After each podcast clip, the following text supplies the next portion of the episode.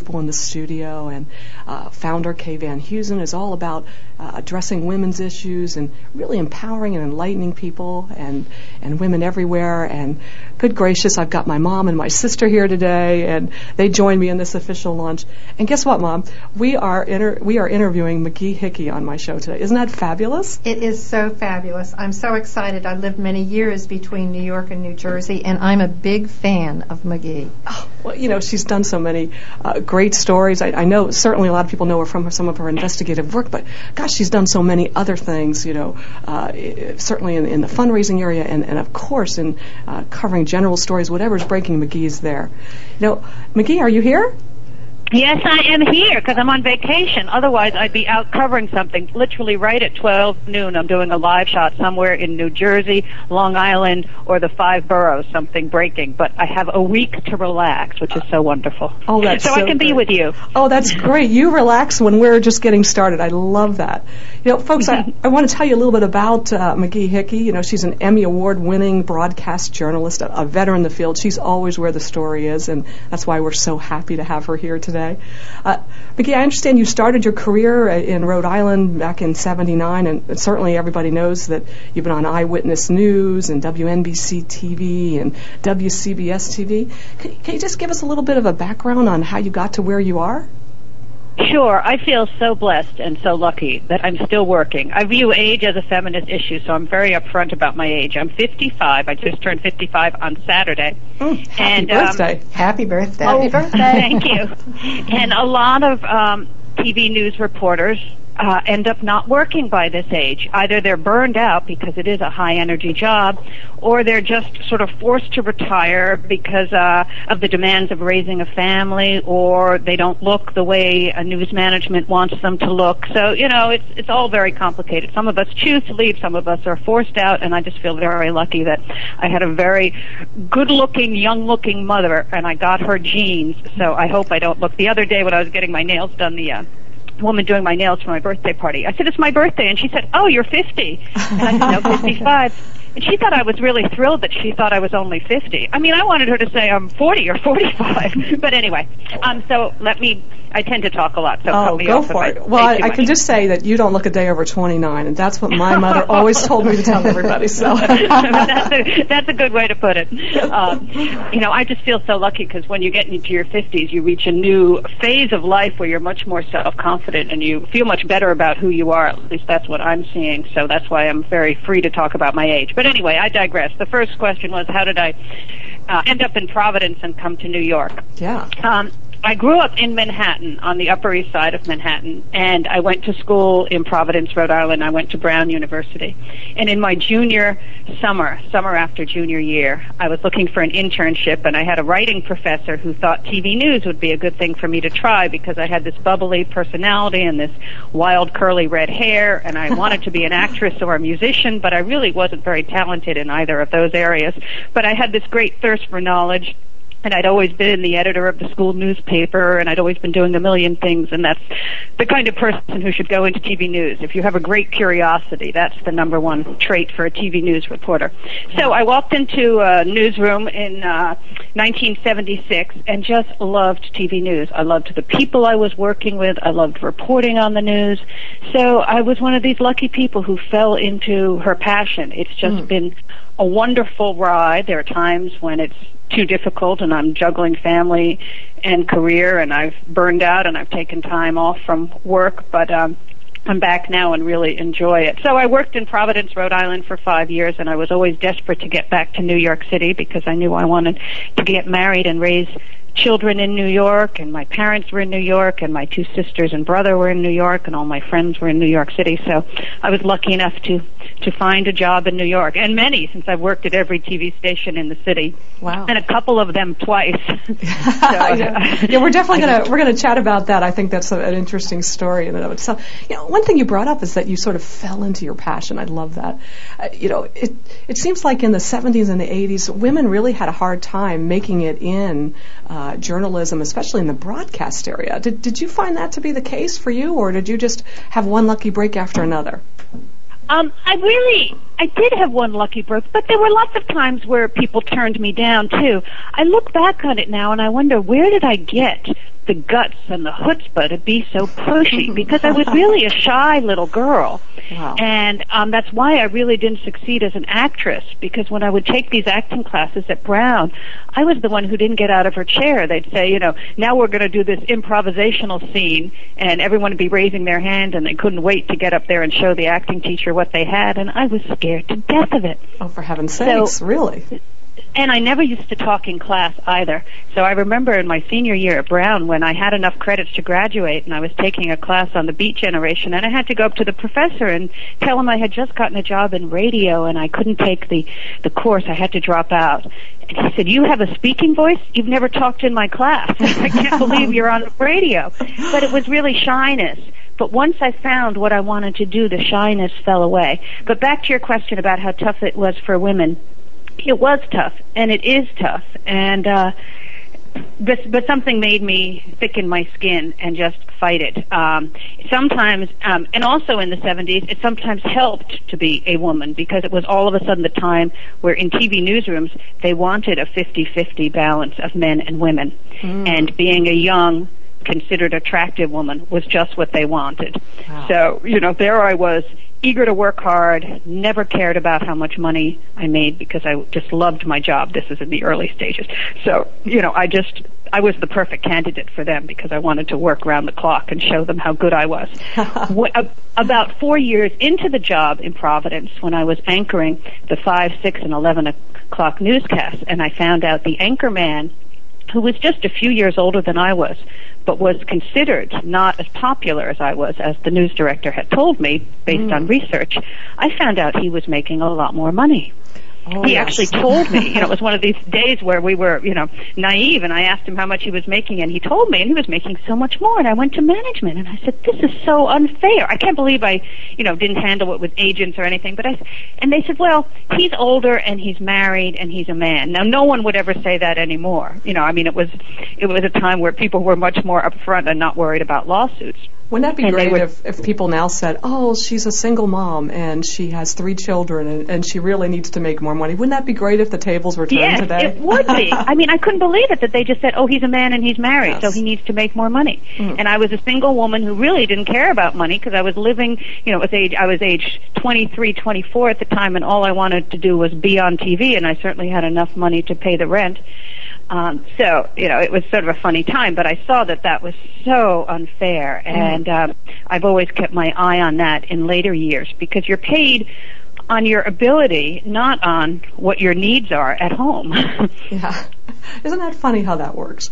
Well, Yeah. and you, you certainly have a lot of ability. Good gracious. You know, one of the, the, the things that I had, had seen when I was doing a little, uh, you know, research, uh, knowing that you were coming on the show, is that you were in Pelican Brief. And, and that was Yeah. sort of, uh, what, that combined your passion for uh, news reporting as well as uh, certainly some of the, the preparation at Brown. Can you tell us about that? Yes, well, that was really fun. That was just it was just a tiny role, and I I played a TV newscaster, But I've always uh, been in love with the theater and music. It's because my mother was an actress, and she really was grooming one of the four of us to go into showbiz, and none of us did. My younger sister did for a while, and she's very talented, but she also decided to stay home and raise a family. And my mother really put family and marriage in front of any career.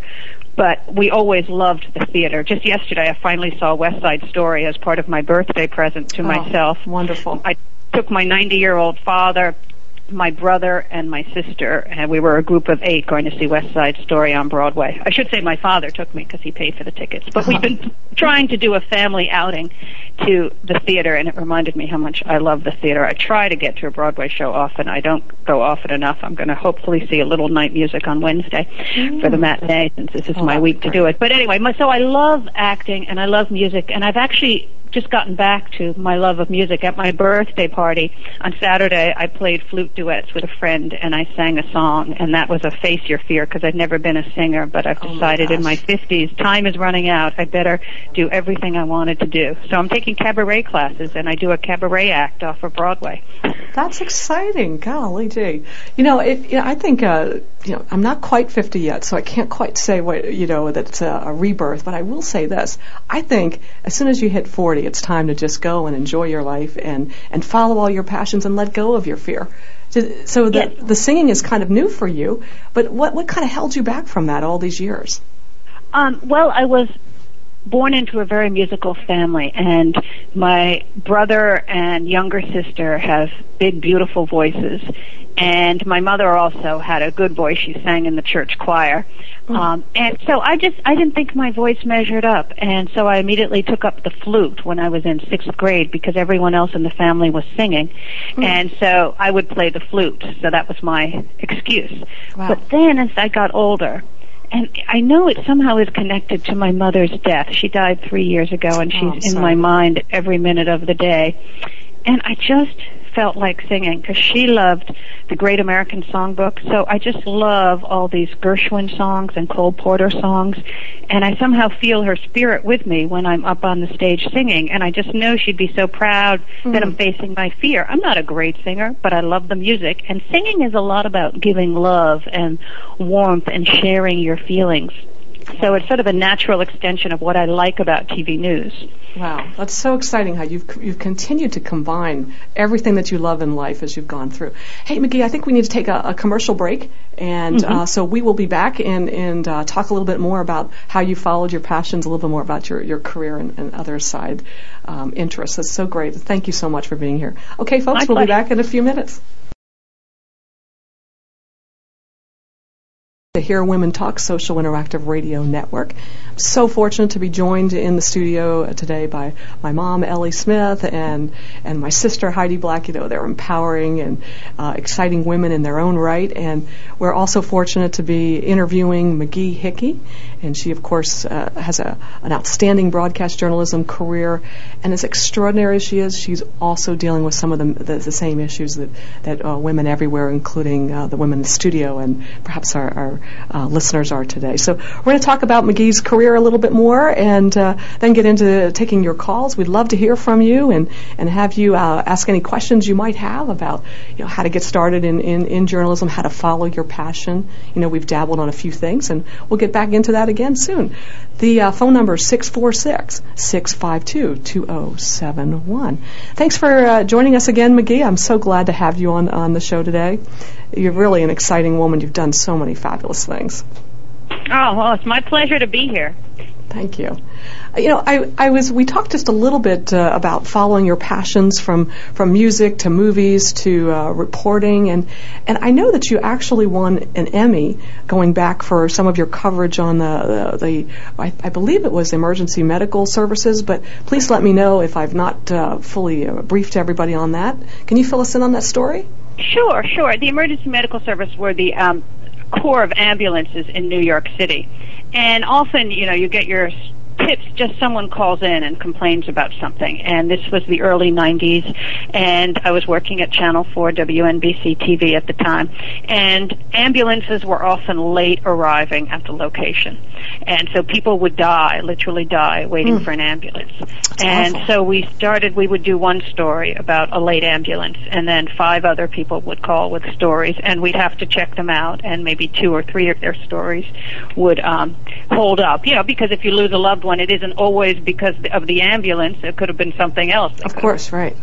Um, so we did a series of reports, and what was so interesting is, you know, we tried so hard to be accurate, and once we started doing these reports and paying very close attention to the facts, and we started getting phone calls from the ambulance drivers themselves, who, you know, would do anonymous. They would be our sources, and they would start to tell us how the management at the Emergency Medical Service, which was a city-run agency at the time, was really being mismanaged, and there were lots of flaws in the system and that often the reason they didn't get there was because of mismanagement on the upper level. So then we began looking more into that. And I had another reporter with me and a wonderful producer, and we dug, dug, dug, and we finally, uh, the head of the agency, had to resign because we found, you know, he had no idea how to run the agency. And then the whole agency was merged with the fire department because uh, it's an interesting uh, development nowadays. There are fewer fires, but the fire engines can get to the scene of anything quicker because they have the whole dispatch system. So because of our series of reports, and perhaps because of other factors too, but they rolled in the emergency medical service into the fire department, and now there is much better response time. There was perhaps the most famous story that we did was um, the head of the city school system um, Green was having an asthma attack. Oh my and he couldn't breathe properly, and he called for the ambulance, and the ambulance was late getting there, and he died.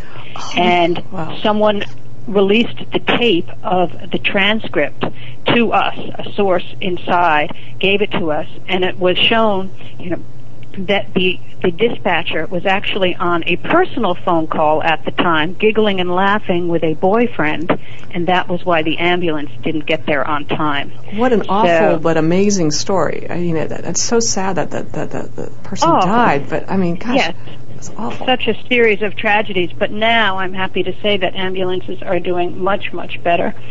Um, you know that their the response time is way down. We have very few issues now, but in the early 90s, it was every week there seemed to be another problem with an ambulance getting to a story. So that's a great feeling that uh, TV news really helped people, and that Channel 4 did that. So that's, That's, that's a so good interesting. feeling. It, it, took you a while to put that story together, and yet, you know, you were actually helping somebody else. You know, unfortunately, we lost that, that one person, but maybe three or four or, or 500 people's lives were saved because of the story. So I think, Yes, you know, it's, I it's hope so, so. oh, it's so great. You know, um, how long did it take you to put that story together? Well, it was. We would do. It, it was a year-long series of reports, so um, it wasn't just one story. It was building, and that's. I take great pride because a lot of people. I have only one Emmy. A lot of people have like six, seven, eight Emmys for individual stories, but my one Emmy is for a year-long series, so I consider it many more Emmys rolled into one. But it was, as I say, there was another reporter and a producer with me, and we all worked very hard Wow. on that series. But it took, you know, it took a year of digging and, you know, sources coming forward, people calling in and giving us information. And that's always where we get our best stories. People, you know, give us a tip and then we've got to do the digging. Wow, you are you are absolutely living the life. There's there's no doubt about that. You know, I I, you, I, I did mention uh, that you had talked a little bit about uh, uh, working for a lot of different stations, but also I think you're really involved in a lot of uh, good works outside of the news reporting field. Can you tell us a little bit about that? Oh yeah, well I'm one of these people who is always overextended. So oh, you're like Just all all the women listening to the show, probably. So just this morning on my day off, I uh, drove up to drop off a portrait of my father at a school that he founded called the Lawrence F. Hickey Center for Child Development in the Bronx. So I come by it honestly, a desire to help other people, um, and we're having a family fun day. So I, I work in my father's charity, his school, and I work with two other organizations, Project Sunshine, which is an international organization um, of adult volunteers who visit sick children in hospitals. And my childhood friend Beatrice Kernan is the head of that. And then I have another friend. You know, these are just people I run into, and I love their charities. And there are so mm. many fabulous charities, and I can't do everything for everyone. But another one that I work with is the Children's Miracle Network. And a friend of mine who heard me sing "Face My Fear" at my first cabaret performance last January was so I don't want to say impressed because I don't have a good voice. She was so impressed at the concept of my facing my fear. That's she so said, "Why don't you get a group of newscasters together and we'll do a newscaster cabaret and we'll raise money for the Children's Miracle Network." wow. And so we did that in early May, May 1st of this year, and we had Ernie Anastos from Channel 5 and Kaity Tong from Channel 11 and uh, Sarah Wallace from Channel 7, Harry Martin from Channel 9. I mean, these are all local newscasters, so you have to know, be in the New York area, but it was so much fun. We had such a good time. And John Elliott, our morning weatherman on CBS 2 at 5 a.m., he sang songs. And we're going to do it again and again and again until people get sick of hearing us sing. I doubt if that'll happen. Gosh, you know, that reminds me of a, a crazy experience when I said yes uh, a few times. I used to uh, do uh, work for the Department of Energy, and uh, they had several women who also had great singing voices join in on a improv type skit, and they called us the Diesel Chicks. Oh, we had to get up there and sing about clean diesel engines. I mean, talk about saying yes when you really shouldn't. but you know, we, we did actually raise awareness, not not so much money, but that was kind of cool. And I just think it, it's so uh, it, you've just gained so much from from saying yes and and not running from your fears. Yes. You know, I know so many people that simply just refuse to try things and and they say things. Well, well, that's just the way it is, and you know, they they just don't do anything. How how do you get past your fears and and and go for it like you do? Um, you know, I don't really know the answer. I've just my um, siblings, who I'm all close to, and my father. You know, we start to look at you know at a certain age, you start to look at your childhood, and my so my brother's always reminding me I'm a risk taker. I Ah. might have been fearful, but I also like to push myself to the limits. So I was a, an early age equestrian, and I can remember I was taking a jumping class, and I had told the teacher that I knew how to jump. This is like when I'm age eight, because Wow. I'm sort of a bragger too. So I said I know how to jump. And she said, okay, we'll take that jump. And I really had never taken a horse over a jump. But I can remember thinking, how hard can it be? You just sort of stand up in the seat of the, you know, saddle and you go over the jump. And so I went over the jump. Wow. Um, Another time I had just been taught how to do the emergency get off when a horse, horse runs away with you. And I was horseback riding with my father in the trails in Pound Ridge and the Pound Ridge Reservation. And this was sort of the family lore story. So Magee's horse takes off and, you know, I'm seven at this time and I just Oh, my threw my arms around the neck of the horse and the horse stopped and I did my emergency get off. So I'm a risk taker. So while I do have fears, I somehow just, something in my personality makes me confront my fears. Wow. You know, that, that's really interesting. I, I wonder, callers, uh, if you uh, feel like asking uh, Magee Hickey any questions, you're welcome to, to join us at 646-652-2071. I'd love to hear about how you face your fears and, and what's really stopping you from, from going after your passions. Shoot, I might even after the break ask my sister to chime in on that one. Who knows? She is an extraordinary woman in, in her own right, uh, uh, facing all kinds of career changes and life changes. This economy is certainly uh, roughed up uh, all of us in a lot of different ways. So, uh, you know, I, I, one of the things I like ab- about talking with you, Magee, is that you're extraordinary and yet you're ordinary because you face so many of the, the same issues that, that all of us face. Uh, you know, you talked a little bit about your father and, and working to help, uh, you know, raise money for, for his foundations. He sounds like he was very successful also. Was it difficult for you to uh, sort of m- make your own way in, in, in business with uh, in his shadow, if you will, and in your mother's shadow, or were you fine just on your own? Um, no, no, not not difficult at all. I I realize the older I get, you know, the greatest gift in the world is having great parents. I had the most loving parents and supportive parents, and anything their four children did was wonderful, and they always put their family and their children first. So, you know, and the older I get, and I cover different crime stories, and you know, I'm always saying, oh, this person, you know, sort of facile, but this person committed this crime.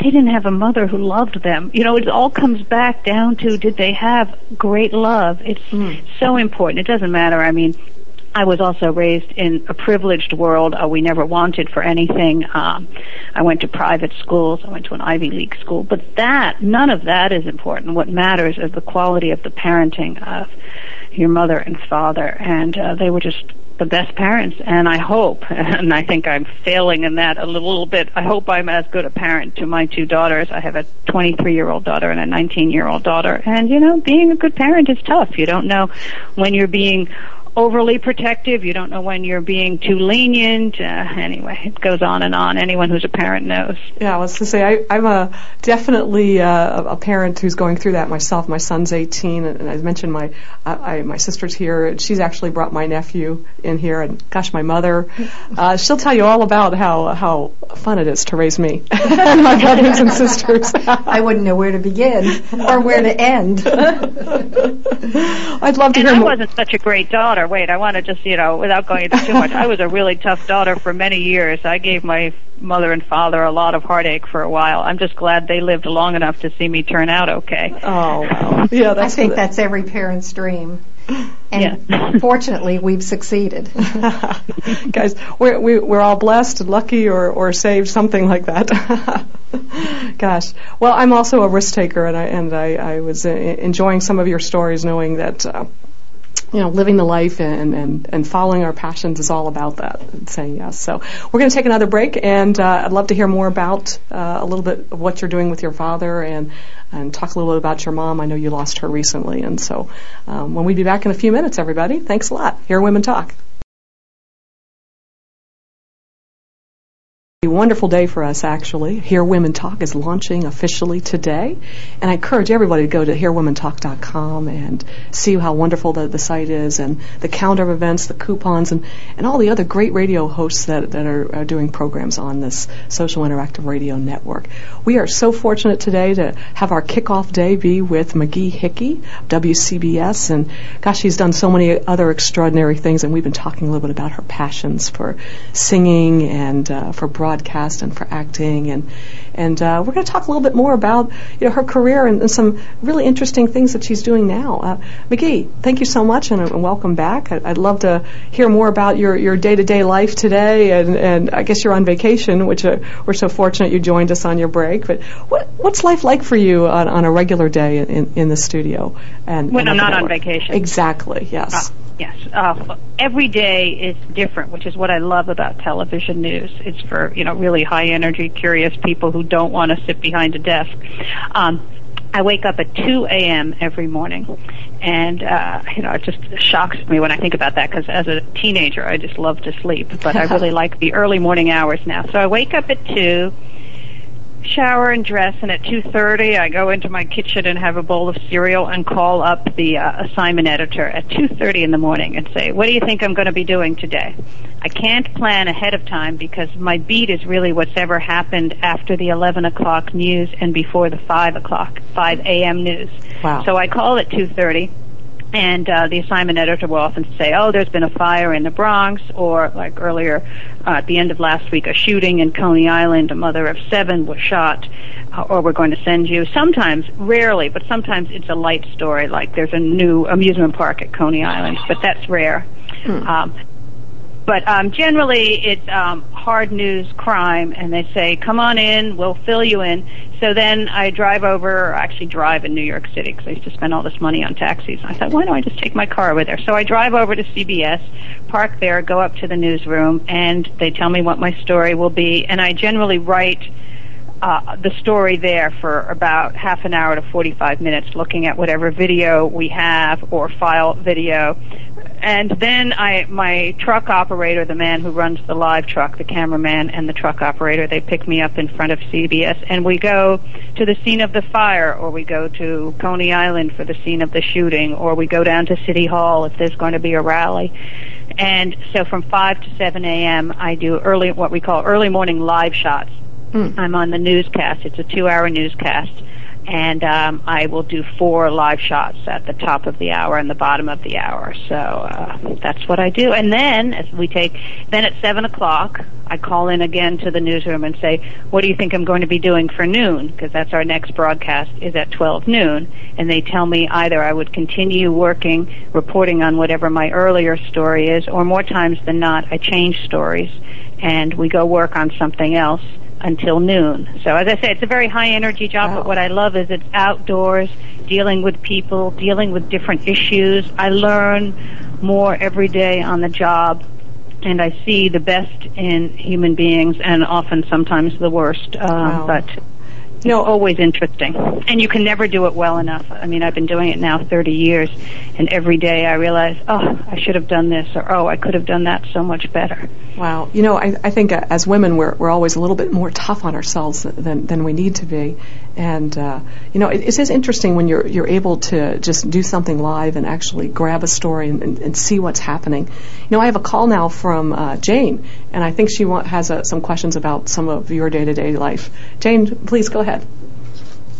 Yes, uh, Magee, you've led such an interesting life. Have you thought about writing a book? Oh, that sounds like uh, someone who has to be more complex. You know, um, I have a. It takes a lot of concentration to to write a book. Uh, maybe when I slow down a little bit, I would do that. I would really concentrate on writing a book. But I, mean, I don't I think you'll ever slow down. You sound like somebody with so much energy. It sounds to me like you have so much going on, and you could have such a great spin from the women's perspective, all the years you've had in, in newscasting, and it would just be such a great book. So I think it'd be something that we, as an, as women, would look forward to hearing from you. Well, that's very sweet of you to say that. Uh, yeah, it's something maybe I'll think about in the future, um, but it would be really tough for me to do. I, But I, I would like to try it. I have to say it I is hope a, that I have enough to say. I mean, I hope maybe I would write a book with other people. I'm very much a group person, so maybe if I could get a group of newscasters to write down lessons from the streets, lessons from New York City street reporting or something, and I would just have a small piece of it. You know, I don't always want to write the whole book, just a little chapter maybe.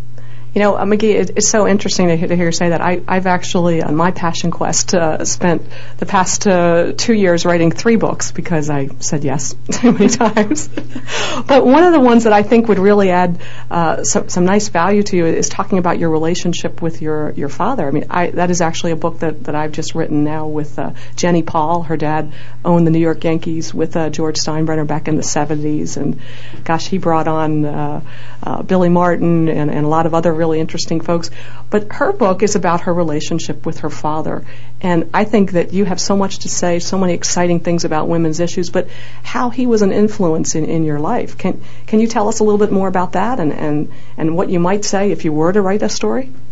Yes, if I were to write a book, though, I would um, have to give more of the influence to my mother. I have, I had the mo- now I'll probably start crying on the air. So I've only been three years, but she was such a huge influence in all of our lives. My um, two siblings, my two sisters, and my brother. Um, and the older I get, and the longer she's away from us, the more I think about her. You know, and I think anyone who had a wonderful parent um, feels that same way. I had no idea what the loss of my mother would be like in my life. And my own mother would talk about how difficult it was for her after she lost her mother, and that you never really get over losing your mother. And uh, my mother was such a huge influence. She was such a kind, giving person, and she brought out the best in her four children, as did my father. But my father, like so many fathers, was off trying to pay the bills and do the work. I mean, he's a wonderful human being, and he did a lot of charity work, and he really came to life and thrived right after he retired from his full-time career in construction and real estate and then became a hands-on volunteer at different charities in New York City. Hmm. And that's how he got to have a school named after him. He developed uh, programs. He found this school in the Bronx, uh, the Lawrence F. Hickey Center, through the Astor Home for Children. He found the actual building for them, and he did so much hands-on work as a volunteer helping them in real estate development that they named the school after him. He also was president of the parish council at St. Vincent Ferrer in Manhattan for 25 years. He was uh, he would serve on the altar with Cardinal O'Connor at St. Patrick's Cathedral. So, and my mother would sing and she sang in the church choir for 25 years. She taught Sunday school. It was CCD time at uh, St. Ignatius. They both were such giving people that you know that was also a big lesson in my life but my father i couldn't write a whole book about my father's influence just because he was out there trying to you know earn a living my mother uh, i could write and a friend of mine actually suggested maybe i could do a cabaret show about lessons my mother taught me uh, Oh, what a great show. I, I think I love the concept behind that. A, a loving, giving person, and uh, you know, she just she taught us so much about thinking about other people. She just loved the fact that she had 11 grandchildren. She had been an only child, and she really wanted to create. Uh, a real family unit and my both my parents worked very hard to give us a fabulous weekend home where all of us go up in Dutchess County in Millerton and uh, we're a family together. So yes, I, I would love to write a, a book about what Wow, you know good parenting and what how wonderful it is to have parents who you know put their children first. You know what? What's so interesting is is the role that moms play in, in our lives. I mean, as I mentioned earlier, I, I'm so fortunate to have my mom, who's also a very giving spirit, here in the studio with us today. And gosh, she helped me edit my books and and do all kinds of things. And she's a, a give, always giving, giving person. You know, but you know when, and I hear you go and, and you talk about the, these wonderful people have been so influential to you, Magee. I also realize that you've been influential in in in that you have done extraordinary things, but you're ordinary just like us. You you you feel feel the pain of the loss of your mom. You care for your father in, in his uh, aged years, and at the same time, you've had a few setbacks in, in your own life. And and I know that we talked a little bit about that on the on the break. Uh, unfortunately, you, I understand you suffered some some miscarriage and some cancer, and even lost a job that, uh, from the, the network that you're you're at now. I'd, I'd love to talk about some of these setbacks in, in more more detail and and and how you helped to overcome those. Yeah, sure. By the time you hit 55, there have been a lot of bumps in the road, and my bumps have been um, really manageable compared to so many other bumps that I know my friends and other family members deal with. But um, I always wanted a third child, and when it got around, you know, and I was always trying to space out my children so management would like me, so I wouldn't be too family oriented. So when I wanted to have the third child in my early 40s, I had a miscarriage, and then I had Oh, another, and it came to a total of four miscarriages. I had three miscarriages in one year, Wow. which may be a record. My gynecologist obstetrician thought that was pretty amazing, but it also showed how gung ho I was. A And you know, little and bit I was- tenacious, were you? right. I was uh, up against the biological clock, and um, and my bosses, and it was Channel Two, had just really had enough because I would come in and I was feeling terrible. I was either, you know, feeling sick from being in the early stages of pregnancy or feeling totally emotionally drained because I had just miscarried. And I just was not the eager employee that they wanted. And, uh, you know, they were going to make changes and I was out the door. So I was Wow. fired at the very station that I now work at and I'm very happy to work at. Different bosses now. um, but, you know, I wasn't, you know, and I, I was hurt for a long time when I'd been fired. And, you know, then I realized, you know, it's only a corporation. They, they need really hardworking people. They can't look at the whole picture and see Right. whether, you know, how you're doing emotionally. They just want to get the best product, um, out on the air. So I wasn't the best employee then, and I certainly am trying to be the best employee now, and I've changed and they've changed too. wow. And You- so we all just try to do it. But it was it was a very difficult time for me, and I really didn't talk about it that much. I just I don't know. I just really wanted that third child, and it wasn't meant to be. And you know, a few friends of mine would say, "Well, you have two. Isn't that enough? And you know, you should be happy with two. And I looked have- at my two, and I got to say, I think I, I'm so happy with them. I have one child, and uh, he's definitely enough. but I do understand your pain and and and, and some of your joy, and, and I and, and I know that uh, you know my, my own sister struggled many many years with with uh, trying to have a baby and and adopted finally a, a son who brings her great joy, and so there is always a way to to find that passion and and and whatnot. And it's so interesting that you were trying to combine that with with your uh, job at, at work and not really uh, letting, you know, not really experiencing uh, a lot of empathy on on your uh, boss's part. And I, I guess we sort of, as women, expect that, but we don't really get it too much. Callers, Oh, I- they were afraid to even talk to me. They were afraid to even say hi, how are you? They thought I was going to burst into tears, which I oh. was. You know, I was crying all the Oh, time because your emotional, emotions are all over the place. Your hormones are all over the place, and you know they just really didn't know what to do with me. And there I was, just weeping. But I also wanted to talk about another bump in the road because then a couple of years later, so I was fired in '96, and I thought, all right, this is a time to get myself together and be with my children more and just try to get strong again. And then I was doing a series of health stories uh, for uh, ABC News productions on the uh, Discovery Health Channel, and one of them, I said, well, why don't we do a story about thyroid? Because I'd had a lump growing on my thyroid, and I'd been to a doctor, and they said, oh, you know, a lot of women have thyroid issues. You should probably have that lump taken off. yeah. And I kept putting it off. And for five years, my husband and I would watch this little lump grow on my throat. And so Oh my finally, gosh, that's what you did on your five years- vacation? right, five years we were watching it. And finally, I was looking for a story to do on um, the health program. And I said, why don't we do something on thyroid? And, you know, because women really have thyroid issues. And I'll, I, I myself will go and have them remove this lump on my thyroid. And we'll do that on camera, another risk taking thing. So we go and we talk to the doctor. And the doctor says, oh, yes, we'll do the surgery on camera, no problem. There's a 5% chance that it's cancer, but it probably isn't cancer. Most people have these benign growths.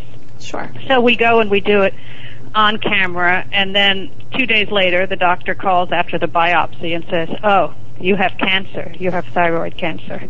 And I looked over at my husband, and Oh he was white as a sheet. I was just fine. I don't know why. I, something kicks in when, and he had You were doing a mother. report. You were on the stories. he was he was feeling. But I mean, I wasn't on the story at the time that they told Oh. me. They actually called on a weekend, but he was just beside himself because he had lost his mother to breast cancer. Oh gosh. You know, 30 years earlier, and he was just. I realized, oh, I have to thing. take care of him. I can't talk to him about this.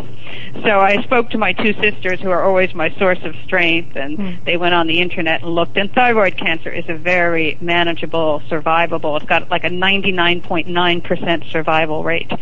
So I always was fine with that. But we went back, and so I had the lump taken out, but then I had to have my whole thyroid. So I had to have another operation to have my thyroid taken out. So now I'm on Synthroid for the rest of my life. But as I say, it's a very hmm. manageable cancer.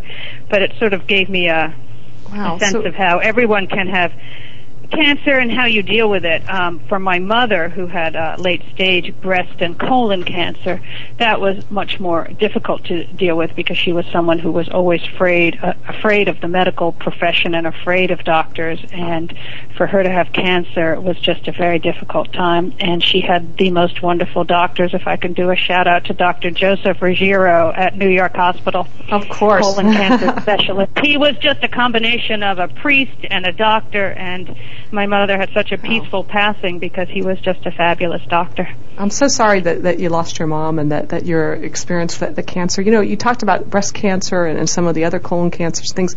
You know, th- there's so much more visibility and, and understanding of, of those types of, of things that people deal with, but not these less common things that people just go on with their life and, and deal with every day. Well, one thing I really liked that, that you said was that you, you were able to count on friends and family and, and, and, and your sister. And shoot, I learned early on, you, you know, we just can't succeed on our own strength. We, we give it to God, we walk in the Spirit, we reach out to others, family, friends, moms, sisters, and, and we get through it. And it sounds like Oh, uh, it brought us all closer together, and my brother too. Um, my two sisters, Elizabeth and Jane, and my brother Frank. We all just pulled together for my mother, and it meant so much to her. And my brother at the time was a police officer in Los Angeles, and he moved back to New York City and took care of my mother and father. My father was in the hospital for five weeks, one stint on a. He just kept getting sicker with different problems, Wow. and my brother Frank spent every night in the hospital room, sleeping on the floor with him. To the the staff at New York Hospital was going crazy. They wanted him out of there, but he was so determined. he didn't want to miss anything, son. right? Right, to, well, and to be watching out for his father. That Wow. uh, and my sister Jane, I think, spent many, many nights in the hospital with my mother, um, sleeping in a little cot right next to the bed because you know my mother had this great fear of doctors and hospitals, and uh, it meant a lot to her to have a family member there. And I just I take such. Um, solace and comfort in that my mother died at home, and that was because of the good work of hospice care, Calvary Hospice, and Dr. Joe, Joe Ruggiero. My mother was able to die outdoors at her country house with one of her daughters massaging her feet at the time, and she had hmm. just said the rosary for an hour and a half with the Oh, parish priest in amazing. Amenia, and it was just a beautiful passing. And even though it's almost three years now, and I, I didn't know how much I would be thinking about my mother every day, I do take great comfort in that she died peacefully at home. Wow, that is so fabulous. And then now, when you tell that story, it's so much more meaningful. Uh, talking about the beginning of the interview when you said you were singing for your mom and you sort of felt her spirit there. That that's so. oh yes, oh yes, very she would have been so proud of me. I don't think she. I guess she heard my voice once or twice. I was in the Mikado in eighth grade, and and I wasn't particularly good. But I just she would she was someone who always wanted us to perform as much as possible. All hmm. of her children, she wanted them up there on the stage, singing and dancing and smiling. And so when I'm up there, I am thinking of her and thinking how she would be proud of me. It doesn't matter whether you're any good at it. It just matters that you're sharing. You're Absolutely. sharing with other people. You know, it sounds like Magee. You've had so many experiences that, that have strengthened you, and and certainly uh, you've gone through so, some great uh, career highs, if you will. And of course, you know, you, you lost your job, and then you were rehired, and you, I know you did a lot of things in, in between. Then I think uh, you were on the Food Network even, and you even did a parent-to-parent series. Yeah, I have to tell you, the Food Network was one of the funnier experiences. Um, I was substituting for Donna Hanover, who was uh, the mayor's Schwarzenegger's wife at the time, uh, Rudy Giuliani's wife, Mm. and she and I were friends from TV days. And for me to substitute on the Food Network was such a stretch because I don't cook. My husband is a fabulous cook, and Oh, wow. uh,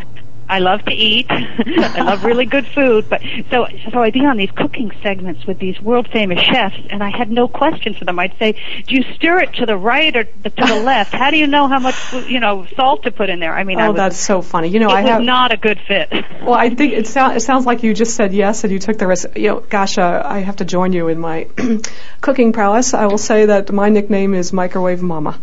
so, you know, but I know that from there that actually launched uh, another cable series uh, having to do with parenting, and you know, I, I think it's kind of interesting. Did you share with your kids that you said yes to the Food Network even though it wasn't a good fit, and were you talking to other parents about some of their challenges? How, how did that go?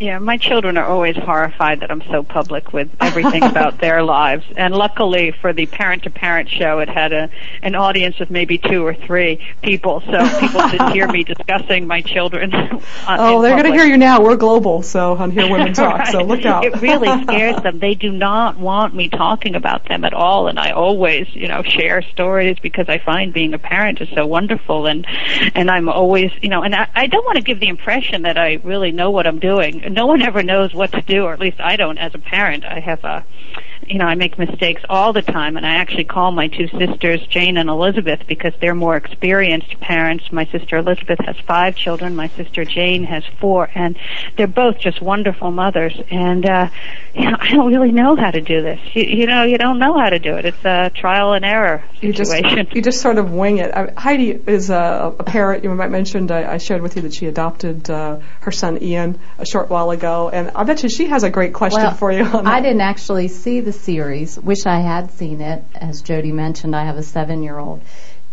Were there any common, most common questions that you received from parents of that elementary school age group? Oh, wh- what age did you adopt, Ian? Well, Ian was 20 hours old when we met him. He came early, so we missed his birth, and he was born in California, so we've had the opportunity to be his mom and dad since he was 20 hours old. And he is aware that he is adopted as well, so it's a common mm-hmm. conversation that we do have daily. Hmm How interesting. And are his parents, or his biological parents, if that's the term you use, are they in his life at all? No, he was born in California, but we do have an open adoption, and um, he's free to ask any questions. You know, kids at school may say something like he came home one day and asked me if I was his stepmother. So we kind of had a conversation about what a birth, you know, again, what a birth mother is, what your mother is, and what a stepmother is. So anytime he has that question, different questions that come into play we talk about them honestly and we try to discuss them at his age level so that he can understand it and still feel very loved in um, everything that we're doing. Right. If his birth mother and father wanted to come visit him, how would you handle that? Well, we've always told him that when he's ready to go to California that his dad and I will be the first ones in line buying the plane tickets. He has four other brothers to meet as well. So when he's ready, we're going. Mm-hmm. That's wonderful. Did you get a lot so, of questions? Oh, but so about my parenting, it was more a, a show very similar to yours in that I had a child psychologist, uh, Harold Koplewicz, and we took questions from the audience. So I had, you know, and I, I played the role of the mother who doesn't have a clue how to be a parent. so we're all that way. So it sounded to me like you had a lot of uh, like encouraging words for, for Heidi, and I bet you did uh, also on on your show as well. I probably got a lot of similar questions, I would think, right? Yes, I mean, you know, it, it never ends. That's the other thing. I had no idea that parenting really doesn't end. I have a 23 year old and a 19 year old, and both of my sisters have sons 30. Um, you know, and it, it doesn't stop. You know, you're always worried about your children, and I see that my parents were, and my mother was always worried about, you oh, know, I what think are we doing? my doing? mom joined you in that one. what are you doing It's now, never Jody? over. I was always told the older they get, the bigger the problems. right. Oh, well, you know, I think that's about all the time that we we have uh, today. So uh, please do, uh, uh, by all means, everyone check out Hear Women Talk. We're going to be archiving this show for uh, a while, and uh, you can certainly call in. We have Dr. Ernie Ward with us tomorrow, and we have Katie Spots on Wednesday. Thank you so much, Magee. I, I really appreciate you being here. You know, you've refreshed my spirit, and I'm sure the same is true for Oh. listeners. I, I really recognize the value of people like you, and I'm, I'm so glad I you had a joined great us today. time talking. As Oh, you can hear, I can you. talk a lot, but I'm in no way a perfect person. I make a lot of mistakes in Oh. my life too. Oh, I, I, I think you're extraordinary and you're ordinary and you're just like all the other girlfriends that we hope we're, we'll